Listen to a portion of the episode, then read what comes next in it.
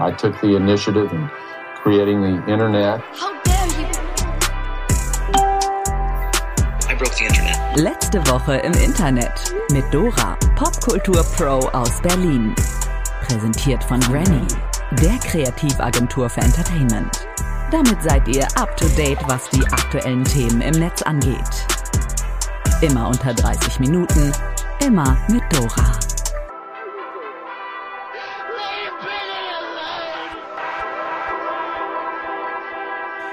Und herzlich willkommen zur 32. Episode von Letzte Woche im Internet. Es ist officially Heuschnupfen-Season, also zumindest für mich schon. Ähm, die anderen sind bestimmt auch bald dran. Ich bin immer die Erste und im Zweifelsfall auch die Letzte. Also ich bin jetzt für ungefähr drei Monate verschnupft und ähm, ja, sorry, not sorry, ne? Müssen wir jetzt zusammen durch. Der letzte Woche im Internet Ticker. Mike Tyson verkauft ohrförmige Weedgummis. Boxweltmeister Mike Tyson verbinden die meisten ja damit, dass er vor knapp 25 Jahren bei einem Boxkampf seinem Gegner ein Ohr abgebissen hat. Diesen fragwürdigen Popculture-Moment will der mittlerweile 55-Jährige jetzt zu Geld machen und bringt mit seiner Cannabis-Firma ein ganz besonderes Produkt auf den Markt, ohrförmige Weedgummis. Und die tragen den bezeichnenden Namen Mike Bites. Die kann man ab demnächst in Apotheken in Massachusetts, Kalifornien und Nevada kaufen. Über die Weedgummis sagt Tyson selbst, diese Ohren schmecken tatsächlich gut. Na gut, okay.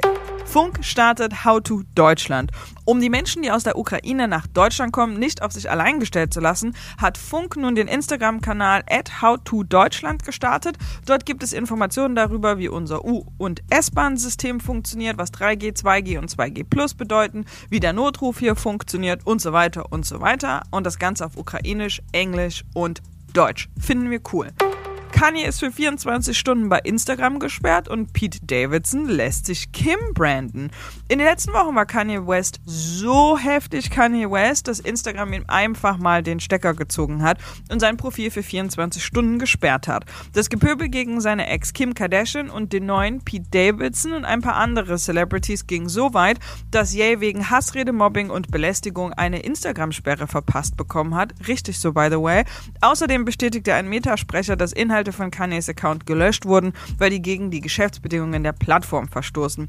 Vielleicht auch besser so, dass Kanye 24 Stunden nichts posten konnte, denn Kim war jetzt bei Ellen DeGeneres zu Gast und hat verraten, dass Pete ähm, sich schon einige Kim-Tattoos hat stechen lassen. I think my favorite one, it says here, it says, My girl is a lawyer. And that one's really cute. Wow. Und ein Branding mit ihrem Namen hat er übrigens auch. That one, the Kim one, isn't a tattoo. It's actually a branding, like a branding. Anyway, ihr wisst, Leute, ich bin größter Kanye-Fan, aber ne, wenn Schluss ist, ist Schluss. Ich finde das alles völlig korrekt. Sperrt den Typen. Britney hat sich gelöscht. Britney Spears ist übrigens auch wieder back bei Insta, nachdem es letzte Woche ein emotionales Posting von ihr gab, in dem sie ziemlich wütend klargestellt hat, dass sie kein Mitleid braucht, weil ihr Profil plötzlich für zwei Tage down und alle haben sich nur eines gefragt, was ist denn da los? Laut einem Insider, der in der Presse zitiert wird, soll sich Brit selbst für den Insta-Detox entschieden haben und nicht von der Plattform gesperrt worden sein, wie erst von vielen angenommen. Jetzt ist sie aber back und einen Grund gab es nicht. Stattdessen gab es aber eins der typischen Britney Spears-Bilder in knappem Outfit mit verklärtem Gesichtsausdruck und einem Rosen-Emoji dazu. Welcome back, I guess. Netflix Unteraccounts für mehr Geld. Hand aufs Herz, machen das nicht eigentlich alle? Einfach die Login-Daten mit den Besties und der Familie teilen. Eigentlich ist das aber gar nicht erlaubt und Netflix will das Account-Sharing jetzt aber legal machen. Für circa einen bis drei Euro sollen Premium-NutzerInnen zwei weitere Profile zur Verfügung gestellt bekommen, die auch außerhalb des Haushalts genutzt werden dürfen. Die neuen Profile sollen auch eigene Zugangsdaten sowie eine eigene Merkliste, personalisierte Empfehlungen und so weiter und so weiter bekommen. Aktuell wird diese Funktion in Südamerika target tested. StudiVZ, ihr erinnert euch vielleicht, StudiVZ und MeinVZ kündigen den letzten NutzerInnen die Mitgliedschaft. Im Jahr 2020, zu Beginn der Pandemie, hat sich ein kleines Unternehmen die Rechte an Studi und MeinVZ gesichert und an all den Gruppennamen. Ein paar wenige haben sich angemeldet, umgeschaut und sind nie wiedergekommen, viele aber nicht einmal das. Deswegen hat diese Firma 2021 angekündigt, dieses neuartige VZ.net zu schließen und daraus SpieleVZ zu entwickeln. Die Die alten Websites StudiVZ und MeinVZ waren davon tatsächlich aber all die Jahre unbenommen und immer noch online. Ja, ja, mit Gruppen und Bildern und so, ihr kennt's. Bis jetzt. Am 31.03.2022 ist Schluss und alles soll gelöscht werden. Die Begründung, die Netzwerke seien technisch so veraltet, dass ein Weiterbetrieb keinen Sinn macht. Ach was. Elon Musk will sich mit Putin prügeln um die Ukraine. Elon Musk. Über den haben wir hier eigentlich schon immer viel zu viele Worte verloren. Hat es ja zum Anfang des Krieges in der Ukraine in die Schlagzeilen geschafft, weil er in der gesamten Ukraine Starlink aktiviert hat. Ein WLAN für die ganze Bevölkerung, einfach und unkompliziert nutzbar, das er mit eigenen Satelliten quasi nach und nach weltweit aktivieren könnte und höchstwahrscheinlich natürlich auch möchte. Naja, jedenfalls hat er letzte Woche einen Tweet abgeschickt, der ungefähr so klingt. I hereby challenge Wladimir Putin to single combat. Stakes are Ukraine. Okay. Und damit meinte er wohl tatsächlich genau das, was wir in diesem Tweet jetzt rauslesen wollen. Elon Musk fordert Wladimir Putin zum 1 gegen 1 Kampf heraus und der Sieger darf dann über die Ukraine verfügen.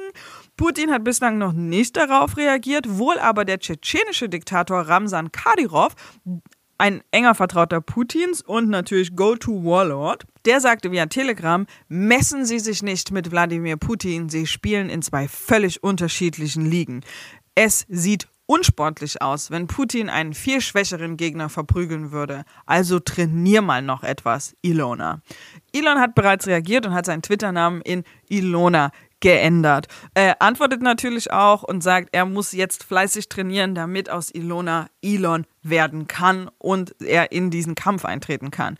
Auf der einen Seite, Elon Musk regelt gerade ganz gut. Auf der anderen Seite, wollen wir wirklich, dass die freie Welt mit der Mimifizierung von Krieg auf Völkermorde und Kriegsverbrechen reagiert? Ist das Augenhöhe veräppeln mit tschetschenischen Diktatoren wirklich eine Option? Eigentlich alles ganz schön tasteless, ihr Lieben. Deepfake. Im Netz tauchen jetzt gefälschte Zelensky-Videos auf. Dass Deepfakes in einem größeren geopolitischen Konflikt früher oder später zu einem Problem werden würden, war ja leider schon länger zu erwarten, vielleicht sogar abzusehen. Dass sie aber so schnell zu durchschauen sind, hier eine glückliche Fügung, aber von vorne. Letzte Woche ging ein Video durchs Netz, das zuerst auf der gehackten Website des ukrainischen Nachrichtenfernsehsenders U24 auftauchte, in dem Volodymyr Zelensky die Kapitulation der Ukraine bekannt gab. Es gibt kein Morgen mehr, zumindest nicht für mich. Jetzt treffe ich noch eine schwierige Entscheidung, mich von euch zu verabschieden. Ich rate euch, die Waffen niederzulegen und zu euren Familien zurückzukehren. In diesem Krieg lohnt es sich nicht zu sterben. Innerhalb von wenigen Minuten jedoch hat Zelensky Zelensky, also der echte, mit einer Nachricht auf allen offiziellen Kanälen auf das Video reagiert und folgendes veröffentlicht. Wenn ich jemandem empfehlen kann, seine Waffen niederzulegen, dann ist es dem russischen Militär. Geht nach Hause, wir sind zu Hause, wir verteidigen unser Land, unsere Kinder und unsere Familien. Was war da passiert? Das Video war ein Deepfake und obendrein noch einer, der ziemlich leicht zu entlarven war. Denn sein Kopf hat nicht nur keinen Schatten, sondern bewegt sich auch anders als sein Körper. Seine Stimme klingt blechern und mechanisch und sein Outfit ist keines, was wir von ihm kennen. Randomly, er steht dann im Longsleeve. Was lernen wir also daraus? Deepfakes sind tatsächlich eine Bedrohung, aber zum Glück ist die Faktencheck-Bubble schneller gewachsen als die Deepfaker-Stellbubble. Und unser aller Medienkompetenz mittlerweile groß genug, als dass wir und natürlich auch die Ukrainerin nicht sofort jedem Inhalt aus dem Internet auf den Leim gehen. Propaganda und Sanktionen. So kommuniziert Russland hinter der Zensurmauer. Seit letztem Sonntag ist Instagram aus Russland nicht mehr erreichbar. Facebook und Twitter waren bereits im Laufe der Woche gesperrt worden. Jetzt auch noch Instagram. Das Instagram der russischen Regierung als amerikanisches Unternehmen, das allen Mitgliedern ermöglicht hat, dort alles zu veröffentlichen, was sie wollten und vor allem der russischen Bevölkerung ermöglicht hat, sich zu informieren, nachdem diese über das Staatsfernsehen ansonsten eigentlich nur Propaganda zu sehen bekommen, war der Regierung offenbar bedrohlich geworden. Tatsächlich ist oder war Instagram für Russinnen eine wichtige Informationsquelle. Zur Verhältnismäßigkeit, Facebook hat in Russland ungefähr 7,5 Millionen NutzerInnen, Instagram aber 51 Millionen. Für mich ist Instagram einfach alles. Es ist meine Seele. Es ist das, mit dem ich aufwache, einschlafe und verdampfte fünf Jahre meines Lebens verbracht habe, sagt eine Influencerin. Bisschen doll, aber wir verstehen.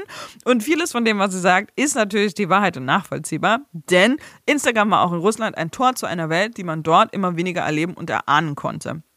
Not macht ja bekanntermaßen erfinderisch. Im Fall von Russland allerdings aber nur so semi. Mit Rosgram soll nämlich Ende des Monats eine russische Instagram-Alternative an den Start gehen. Neben dem üblichen Stuff, den man mit Insta so machen kann, soll die App zusätzliche Funktionen wie Crowdfunding und einen kostenpflichtigen Zugang zu bestimmten Inhalten bieten. Hieß es zumindest auf dem Telegram-Kanal der BetreiberInnen. Das mit dem In-App bezahlen dürfte spannend werden, denn zum jetzigen Zeitpunkt ist ja nicht klar, wie das technisch umgesetzt werden könnte. Apple und Google haben die Funktion in Russland ausgesetzt. Weil Hollywood in Russland keine Filme mehr stattfinden lässt, hat Russland direkt reagiert und das Urheberrecht vorerst außer Kraft gesetzt. Was klingt wie der Anfang von dem, was man so aus kalten Kriegserzählungen oder fernöstlichen Copycats kennt, wird hier also ein bisschen Realität. Tatsächlich reicht das aber sogar noch weiter, denn die russische Regierung hat auch die größte russische BitTorrent-Website Root Tracker freigegeben und damit den Markt für Kinofilmkopien geöffnet. Denkt sie zumindest. Denn tatsächlich hat der Root Tracker-Betreiber daraufhin alle IPs aus Russland gesperrt und sich somit zum Westen, zur Ukraine und gegen Putin bekannt. Die Folge: Menschen installieren sich nun alle VPNs, um so an die Filme ranzukommen, die sie wegen fehlender Streaming-Dienste, Netflix und Co. haben sich ja auch verabschiedet und Kinofilme nicht mehr sehen können. Als Folge darauf versucht die russische Regierung nun VPN-Dienste wieder abzuschalten das ist allerdings kein ganz einfaches Unterfangen. Und so haben wir gerade den Status, dass viele Menschen in Russland eigentlich nur Batman gucken wollen und deswegen versehentlich, vielleicht auch absichtlich, who knows, internationale Nachrichtenseiten finden können und damit auch die Wahrheit über den Krieg in der Ukraine lesen können. Und vielleicht noch eine kleine Randnotiz. Auch McDonald's hat sich ja bekanntermaßen aus Russland zurückgezogen. Daraufhin hat der Kreml eine Lösung gefunden, für die auch das Urheberrecht abgestellt werden musste. Denn in Russland ist nun eine neue Fastfood Burgerkette mit dem übersetzten Namen Onkel Vanya gestartet und die verwenden exakt das McDonalds-Logo. Sie haben es auf die Seite gedreht und einen Strich durchgezogen. Nun denn wir müssen an dieser Stelle aber auch über die Journalistin Marina Ovsjanikova reden. Die TV-Reporterin sprang letzte Woche während einer Live-Nachrichtensendung des russischen Staatsfernsehens hinter der Nachrichtensprecherin ins Bild und hielt ein Schild mit den Worten Stoppt den Krieg, glaubt der Propaganda nicht, hier werdet ihr belogen. Dazu rief sie Nein zum Krieg. Der Sender schaltete nach wenigen Sekunden zu einem Videobeitrag, aber diese mutige Geste hatte eine große Wirkung und brachte ihr weltweit Solidarität, aber wie zu erwarten war, auch jede Menge Ärger ein. Nach ihrer spontanen Protestaktion wurde Marina festgenommen und zu einer Geldstrafe von 30.000 Rubel, das sind umgerechnet etwa 265 Euro, verurteilt. Ihr droht aber weiterhin ein Strafverfahren mit einer langjährigen Haftstrafe. Das Asylangebot von Frankreich hat sie allerdings abgelehnt, weil sie Patriotin sei und in Russland bleiben wolle. Der ukrainische Präsident Zelensky hat sich aber bei ihr für die mutige Aktion bedankt und auch im Netz gab es jede Menge Lob für ihren Protest. In einem Interview meinte sie außerdem, es liegt nur an uns, diesen ganzen Wahnsinn zu beenden. Die Behörden können schließlich nicht alle einsperren. Ein anderer, der sich letzte Woche mit einem Video an die russische Bevölkerung gewendet hat, insbesondere an die Soldaten, ist Arnold Schwarzenegger. I'm sending this message through various different channels to reach my dear Russian friends and the Russian soldiers serving in Ukraine. I'm speaking to you today because there are things that are going on in the world that are being kept from you. In einem sehr emotionalen Video, das über neun Minuten geht, hat er das russische Volk dazu aufgerufen, sich gegen die Propaganda ihres Staates zu wenden und erklärt, was eigentlich vorgefallen ist. Im Clip betont er, dass er im Laufe seiner Karriere eine tiefe Verbindung zu Russland aufgebaut habe, aber wegen der Brutalität des Krieges sei Russland nun von der restlichen Welt isoliert. Arnis Video ging viral und wurde allein bei Twitter über 20 Millionen Mal geklickt und auch bei Telegram wurde das Video eifrig geteilt, was ja grundsätzlich schon mal eine gute Sache ist. Hashtag Göre. Emilia Fester wird nach wütender Corona-Rede beleidigt. Während, während, bla bla bla, während der Freedom Day jetzt mehr oder weniger da ist oder auch nicht, ist die Diskussion um eine allgemeine Impfpflicht noch immer in vollem Gange. Gerade letzte Woche wurde die Diskussion darüber im Bundestag extrem hitzig und eine stand plötzlich im Mittelpunkt und zwar Emilia Fester. Sie ist 23 und damit die jüngste Bundestagsabgeordnete. Beim Thema Impfpflicht wurde sie emotional und ihre Rede ging viral. Die Kernaussage, wer sich nicht impfen lässt, ist schuld an den Corona-Einschränkungen, deshalb muss muss die Pflicht her. Als die Pandemie begonnen hat, war ich 21 Jahre alt. Wissen Sie noch, was Sie gemacht haben, als Sie 21 waren? Ich habe innerhalb der vergangenen zwei Jahre aus Vorsicht und aus Rücksicht das Folgende nicht gemacht. Ich war nicht in der Uni. Ich war nicht im Ausland. Ich habe kein Museum und auch kein Festival besucht. Ich habe nicht mal eine Person, die ich noch nicht kannte, geküsst oder meinen Geburtstag gefeiert. Ich war verdammt noch mal nicht einmal im Club. Tanzen, feiern und all das, was ich so vermisse, das mag Ihnen jetzt vielleicht lächerlich vorkommen, aber wissen Sie, was wirklich lächerlich ist? Wenn Sie und Ihre Freundinnen der Freiheit sich einfach hätten impfen lassen, als die meisten von uns so vernünftig waren und diesen einfachen Schritt gegangen sind, dann, dann wäre ich jetzt wieder frei. Dann wären wir alle wieder frei. Oder zumindest freier, um das zu machen, was wir lieben und worauf wir jetzt seit zwei Jahren Long story warten, short, was manche Emilia von uns Fester ist für die macht. Impfpflicht ab 18 und hat mit vielem, was sie in der Rede gesagt hat, auch recht.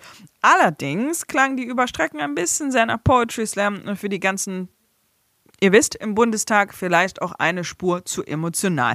Das Feedback war also sehr gemischt. Gerade die Grünen fanden ihre Rede gut, weil sie als emotional und relatable empfunden wurde. Vor allen Dingen eben die Jüngeren. Und andere fanden die künstlich dramatisiert und zum Fremdschämen. Im Netz wurde Emilia Fester deshalb auch extrem angegriffen, unter anderem von Rainer Wendt, dem Chef der deutschen Polizeigewerkschaft, alright, fine, der sie bei Facebook als Göre, Rotzlöffel und Kindchen beschimpfte. Also absolut daneben. In einem mittlerweile gelöschten Post hat er über sie geschrieben, ich, ich, ich, ich. Glücklicherweise ist diese Ich-Göre nicht stellvertretend für ihre Generation. Dieser Rotzlöffel ist auch keine Volksvertreterin. Sie ist einfach nur eine lächerliche Ich-Vertreterin. Kein Wunder, dass die Welt über Deutschland lacht, dass sich solche lächerlichen Kindchen ins Parlament holt. Das Echo ließ natürlich nicht lange auf sich warten und es begann eine Diskussion darüber, wer sich im Ton vergriffen hat. Das ging sogar so weit, dass der Hashtag Göre trendete. Außerdem wurde darüber gestritten, ob Emilia Fester in ihrer Rede mit einem Detail geflunkert hat, und zwar dem Nichtverreisen. Denn plötzlich tauchten Screenshots aus dem Juli 2020 von ihrem Dänemark-Urlaub auf. Diese vergessene Reise oder die Rede an sich kann man natürlich finden, wie man will, aber diese despektierliche und herablassende Art, wie Rainer Wendt über Emilia spricht und das fanden auch viele bei Twitter, trieft nur so vor Chauvinismus und ist maximal unangebracht. Good News der Woche. Brad Pitt und Jennifer Aniston sind ein Paar? Sind Brad Pitt und Jennifer Aniston wieder ein Paar? Für viele, die in den 90ern aufgewachsen sind, war es ja die große Hoffnung, die sich wie ein roter Faden durch das ganze Leben gezogen hat, mich inbegriffen. Und so wie es aussieht, wurden unsere Gebete wohl erhört. Brad Pitt und Jennifer Aniston sind nämlich wieder zusammen. Zumindest besagen das hartnäckige Gerüchte. Demnach sollen sich die beiden seit Wochen gemeinsam in Paris verschanzen. Sie dreht dort für Netflix Murder Mystery 2 und er wurde in den letzten Wochen häufiger in Museen, Cafés und so weiter gesehen. Laut einem Insider, den die amerikanische In Touch zitiert, ist das alles andere als ein Zufall. Brad und Jen sollen demnach in einem Luxushotel in der Nähe der Champs-Élysées abgestiegen sein und seither eine Suite bewohnen, die saftige 25.000 Euro pro Nacht kostet. Sie gehen ab und an raus und essen zu Abend in einem Café oder belegen irgendwo Kunstkurse, aber die meiste Zeit sind sie sehr diskret. Wenn Jen arbeitet, macht Brad sein Ding. Okay, fein. Konkret bedeutet das Kunst gucken. Angeblich wollten die beiden fernab vom Hollywood-Trubel gemeinsam Zeit verbringen und schauen, was passiert. I am living, sollte die Story stimmen. Okay, das war die 32. Episode von Letzte Woche im Internet. Themenrequests und Feedback, wie immer, gerne an letzte Woche im Internet at granny.de. Ihr findet uns natürlich auch auf unseren Socials. Vergesst nicht, die neue Folge von letzte Woche im Internet XXL zu hören mit Philipp Bündel. Und was diese Woche im Internet passiert, hört ihr dann natürlich nächsten Mittwoch. Sorry auch nochmal für den Donnerstagslaunch. Ähm, und wenn es euch gefallen hat, dann abonniert diesen Podcast, folgt unserer Instagram-Seite und natürlich auch bei TikTok. Und wie immer, seid lieb zueinander, vor allen Dingen im Internet.